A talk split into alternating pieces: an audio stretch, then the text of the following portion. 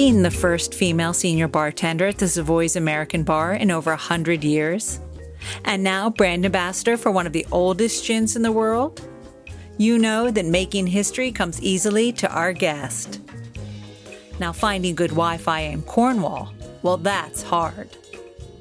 I'm Susan Schwartz, your drinking companion, and this is Lush Life Podcast. Every week, we are inspired to live life one cocktail at a time. Did I also mention that Pippa Guy is the author of Let's Get Fizzical, a beginner's guide to bubbles and bubbly cocktails? She is not one that is afraid to take on any challenge. Earlier this year, she left the Savoy to open a bar in New York City, only to be waylaid by a global pandemic.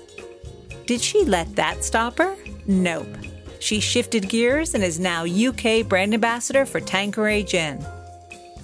We'll discover how that happened and what's with the Wi Fi in Cornwall. Oh, FYI, Pippa mentions an Erik Lorincz and a Jack Sotti on the show. You would know who they were if you had received my weekly newsletter. It's delivered to your inbox every Tuesday with info on what I'm drinking, links to new cocktail recipes, and so much more. You can join the fun by signing up for it at alushlifemanual.com. Now, let's join Pippa. Now, this is the most exciting thing for me to be having a gin and tonic, a Tanqueray gin and tonic, with the brand new spanking UK brand ambassador for Tanqueray. Thank you so much for being on my show. Wait, I'm going to take one sip. Yum. So, it's yep. so exciting. So I want to hear everything new. We'll start new. Usually I start way back when, but I feel like we have to jump right in and talk about this because this, you are just super new to this. So tell me how it evolved. And because I know you've had this crazy 2020 so far. Yeah. Well, haven't we all, I guess, in, in some respects? Yeah. Um, so yeah, it's a brand new position for me looking after Tanqueray for the UK, which I've been doing for just over a month now. So it's a completely, you know, different channel of learning for me of, of figuring out how to do a job in the same industry, but in like a completely opposite respect. So yeah, it all kind of came about well, I guess the story sort of starts the beginning of this year. I had moved to New York to go and open uh, a new bar and restaurant. And then obviously in March came back home when sort of COVID started taking over the world. And I spent five months back at the hospitality of my family and friends, unemployed at home, and then finally got in touch with Jack Sotti, that I believe you also interviewed previously in the Tanqueray role and started my position in the end of August, 31st of August. And in so so the beginning of 2020, this wasn't even in your remit. Like it wasn't even you weren't nothing. Yes, you're shaking your head, nothing. um, so you were ready to start a new bar in a new world. Yeah.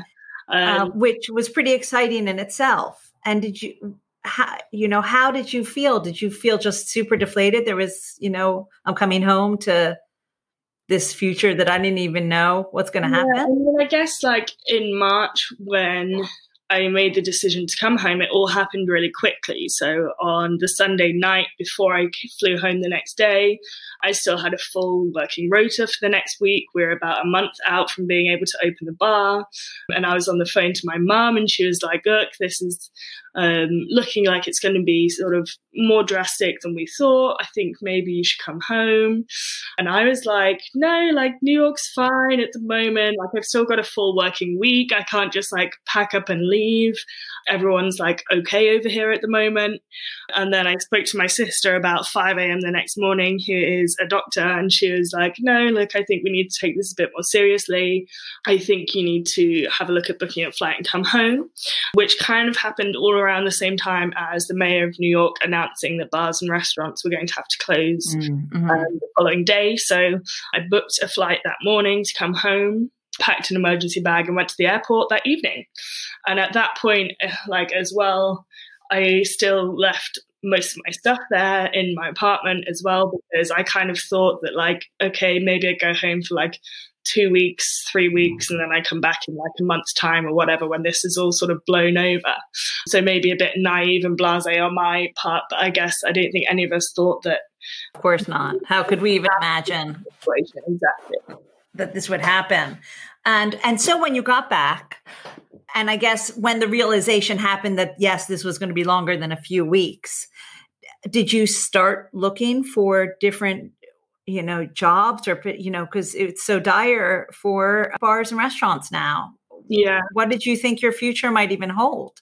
So i wasn't really sure. I stayed with my sister to begin with in Bristol. Her and her partner are both medics, so they were working um, very long hours. So I was mostly there to kind of support them and be cooking, cleaning, housewife essentially, and look after the dog. And it was I like I don't really know what I thought was going to happen in the first few weeks. I guess actually, I, I think I still kind of realized that I think I still thought, sorry, that the world was just going to go back to normal in a few weeks' time, and that it was just a kind of like case of weathering the storm and like having a few weeks of good sleep and eating nice and exercising and stuff.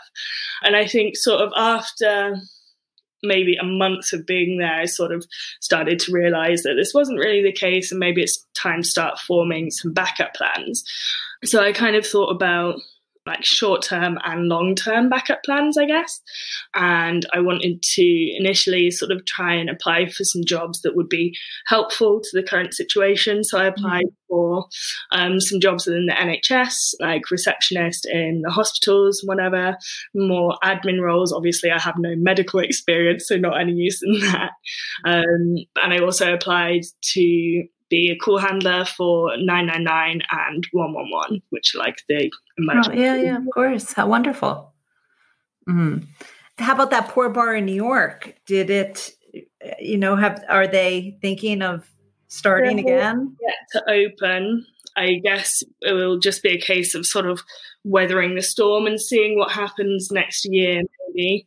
New York has, you know, been hit particularly hard. And yeah, I really feel for the guys because it yeah. sucks for everyone, really. You'll tell me when it opens and we yeah, will definitely shout it, shout it. But so when did, or Tanqueray come calling, or when did you find out that they needed someone or were looking for you? Well, I initially saw the advert I think probably on LinkedIn around March, not long after I'd got back and got in touch with Jack and was like, hey, what's going on with this? I saw the advert and then it had got, been removed.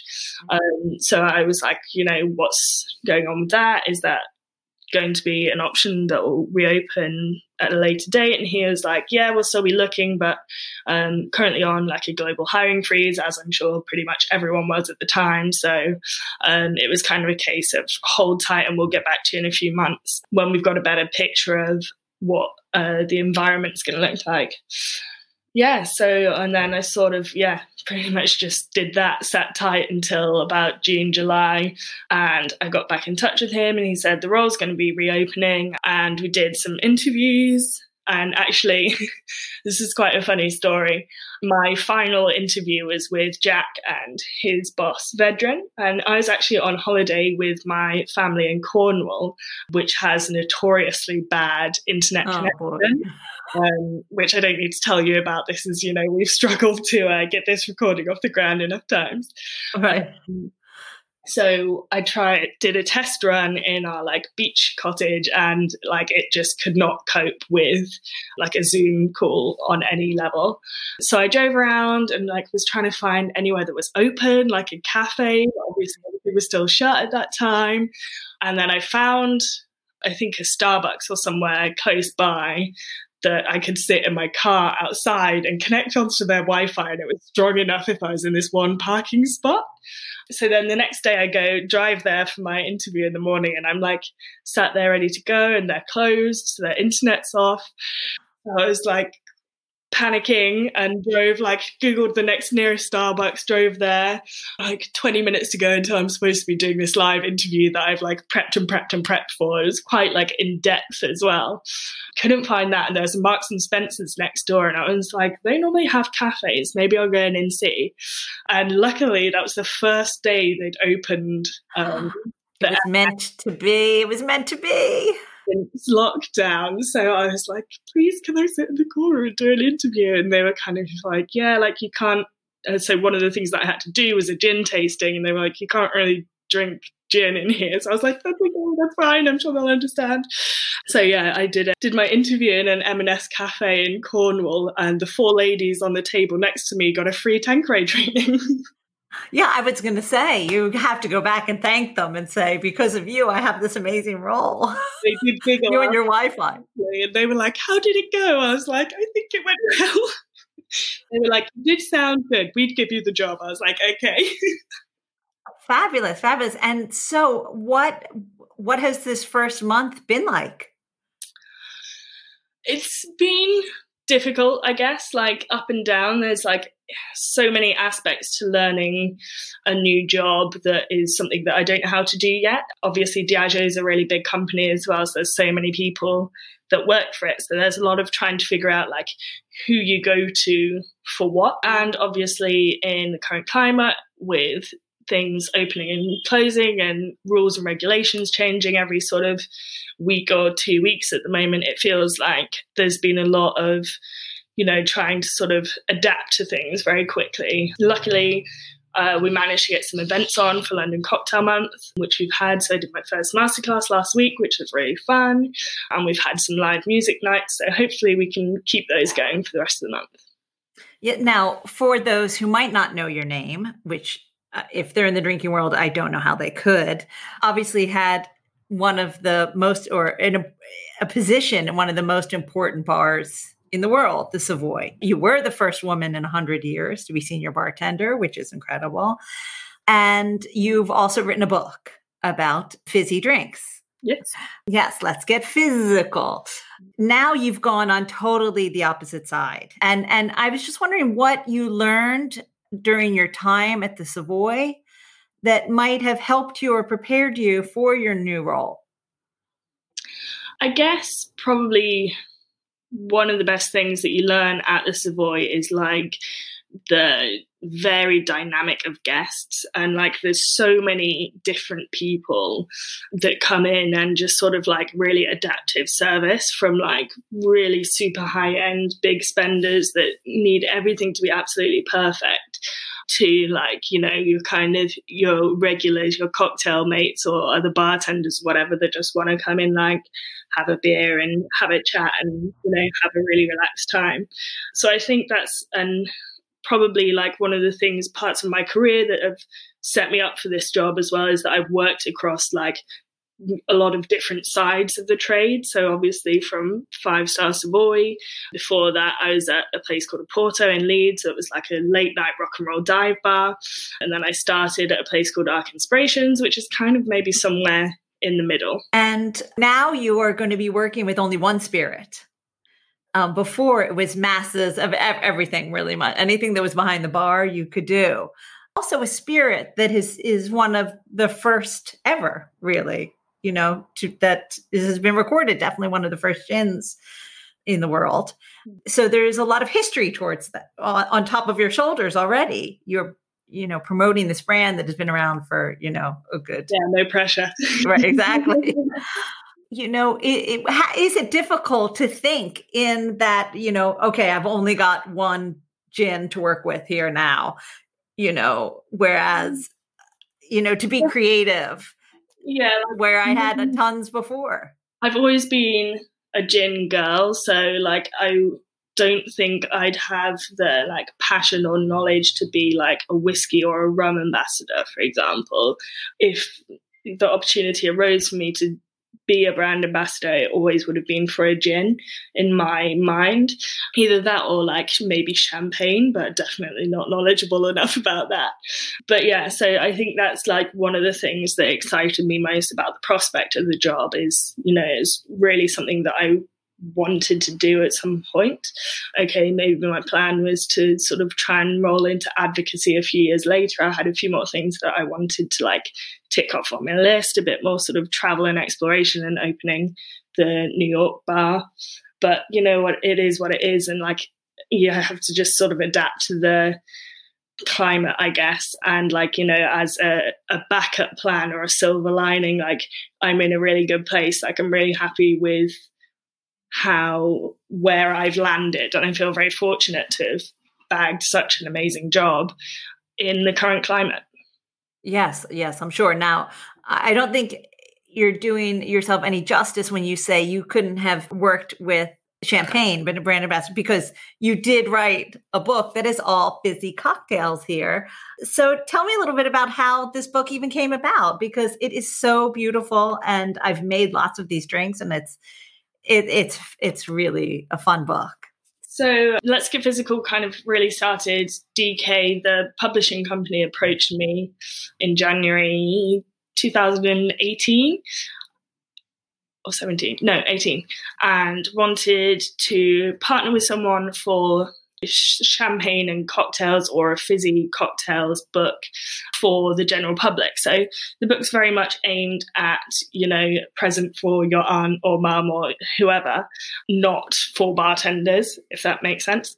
Um, uh, yeah, it's definitely a consumer book. It's supposed to be accessible and fun and have like little snippets of factual, but mostly fun and easy to make drinks.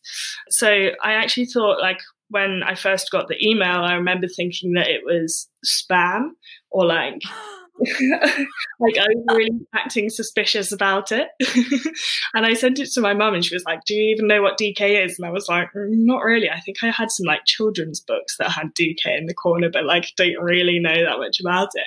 My mum's like, they're like a really big publishing company. So I Googled it and they were like two or three doors down from the Savoy on the Strand. And my face had been popping up in the press quite a lot at that point. So they had sort of cottoned on to me and they were like, this would be a really nice partnership. You're close by. So it would mean it would be really easy, you know, for us all to sort of support each other in the, in the making. So I kind of, I was like, sod it, I'll go for it. It sounds like a lot of work. And I think I underestimated how much work it would be for, for the next seven months of my life. But yeah, but now you have this fabulous book. It's published, yeah. And what's interesting to me is that so you said, hey, it's a Lush Life episode. We have to get a little bit of your background in there. I just can't help myself. That you worked at a place called Oporto. Yeah.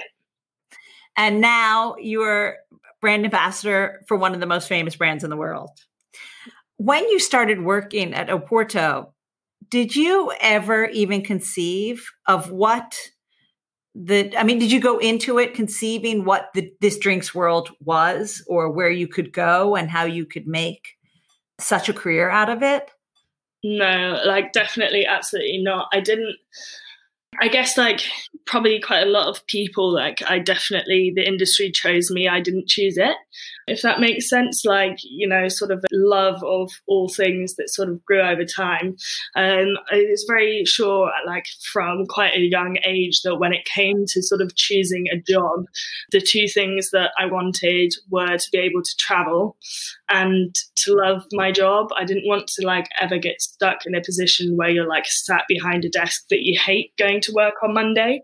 And I think eventually, although like I originally I did sport and exercise science at uni, and I thought that sports or maybe physiotherapy or something would be the route that I would go down. Um, my sort of passion and love for for the industry just kind of took over, and I think probably at the Savoy was when I realised that these people that are like hospitality professionals are like so incredibly good at what they do mm-hmm. and that's what i want to be a part of and i think sort of I remember thinking about halfway through, so maybe like 2017, 2018, there was like a really significant drop in people asking, is this your full time job? Or like, what else do you do? Do you, are you studying? Like, are you just doing this basically as a second to doing something else? Wait, um, was that was that at the Savoy? Yeah, so like really, they would ask it there. Yeah, lots of people still. Like you'd be surprised. I think. I think also possibly in America the culture is a bit different. Like where throughout university, a lot more people get jobs to to fund themselves more in that way. So there are a lot of people that work in hospitality as like maybe a second, right, um, of course. Rather than a main career. But yeah, like there's definitely a point where that sort of significantly dropped and stopped happening, which was great. You're like, yes. How many times do I have to say yes? Can I wear a t-shirt? Yes, I work at the Savoy. And this is my only job and this is the job I want. Now, you know, coming from a sports background, was it difficult to learn about you know taste and food and putting together of flavors because you know you have created tons of recipes for this book and i'm sure for tanqueray and for everything that you've done. Was that a, a tough learning curve for anyone who wanted to you know to, to start yeah, I guess there's a lot of information out there, though, isn't there? If you look in the right places, like as an industry, the bar world sort of looks to the chefs and culinary for inspiration a lot because they're kind of, you know, a bit ahead of us in the flavor and, and just the whole game, I guess. So I think a lot of my sort of initial learning was looking to, to food and to like sort of the herbal world for, for inspiration. And then also like, I think I've just been really fortunate to work with some really incredible people as well and really experienced people that have given you like a really good foundation of how to do stuff. I think when you're learning in the bar industry, like a lot of what is helpful is watching and learning from other people and also you know just sort of experimenting and getting stuff wrong as well. Not being afraid to try and then taste something and be like oh that's gross. Let's not do that again. And gosh if there aren't grades at the savoy there are no grades anywhere really. You really were at the you know the it's the creme de la creme. It is you know one of the great places in the world. Yeah, Erik's drinks like still just blow my mind. like, even like now in Kwant, and like I've got all of our our menus and our training manuals from the last sort of five years. So it's really great to look through them for like inspiration. And Erik's just got like a phenomenal palate and he's super creative. I think his his aunt or his great aunt was a herbalist as well. So you'll see like in a lot of his drinks, there's a lot of sort of fresh and herby ingredients that he really knows how to work with amazingly well. So, so what is exciting you now for the future of with Tanqueray? Well, we have loads of really fun stuff coming up next year, hopefully, um, depending on guidance and you know what happens. London Cocktail Week's been really fun. It's been really nice to have some live music nights as well, trying to sort of support the in the music industry as well that have have taken a bit of a hit this year. I have some really fun things coming around into Christmas, which I can't talk about just yet. But yeah, next year will be really big as you won't be able to miss what we're doing. Well, we're definitely going to have some Christmas news on the show. So uh, you'll definitely have to keep me posted and we will toast to Christmas. So it has been great touching base with you. I really appreciate you being on the show and thank you for joining us. Thank you for having me. I'm glad we managed to um, make it all work this time. Ah, yay, yay, Virgin Wi Fi. you know, I couldn't leave Pippa without asking for her top tips for the home bartender and where she would have a drink right now if she could choose anywhere in the world. So, top tips probably just get really experimental. We've all spent a lot of time at home this year and drinking at home, and I think it's a really good time for you to experiment like what flavors and what drinks like are truly your own favorites. Like a lot of the time as a bartender you, you making drinks for other people. So you know cherish yourself discover your favorites instead. Fabulous if you could drink anywhere in the world right now, where would that be and what would you have?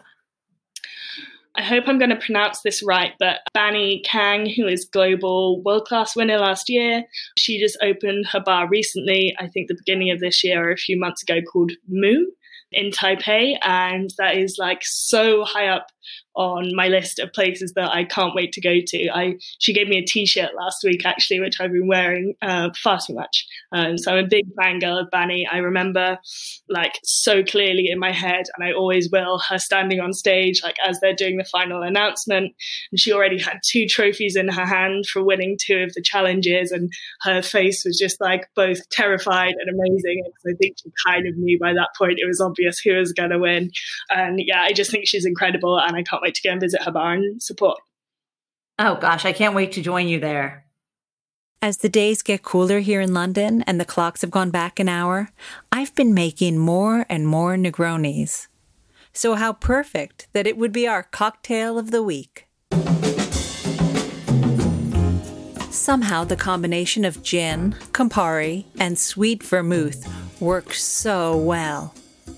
And when you're starting with Tanqueray, well, then it's called our cocktail of the week, the Tanqueray Negroni. Add just 25 mils of Tanqueray London Dry Gin, 25 mils of Campari, and 25 mils of sweet vermouth to a mixing glass. Stir well and then strain into a rocks glass full of ice. Then you mustn't forget to garnish with an orange peel. I make sure to wipe the glass with the orange peel before placing it into the glass. You'll find this recipe, plus more Tanqueray gin recipes and all the cocktails of the week at a lushlifemanual.com, where you'll find all the ingredients in our shop.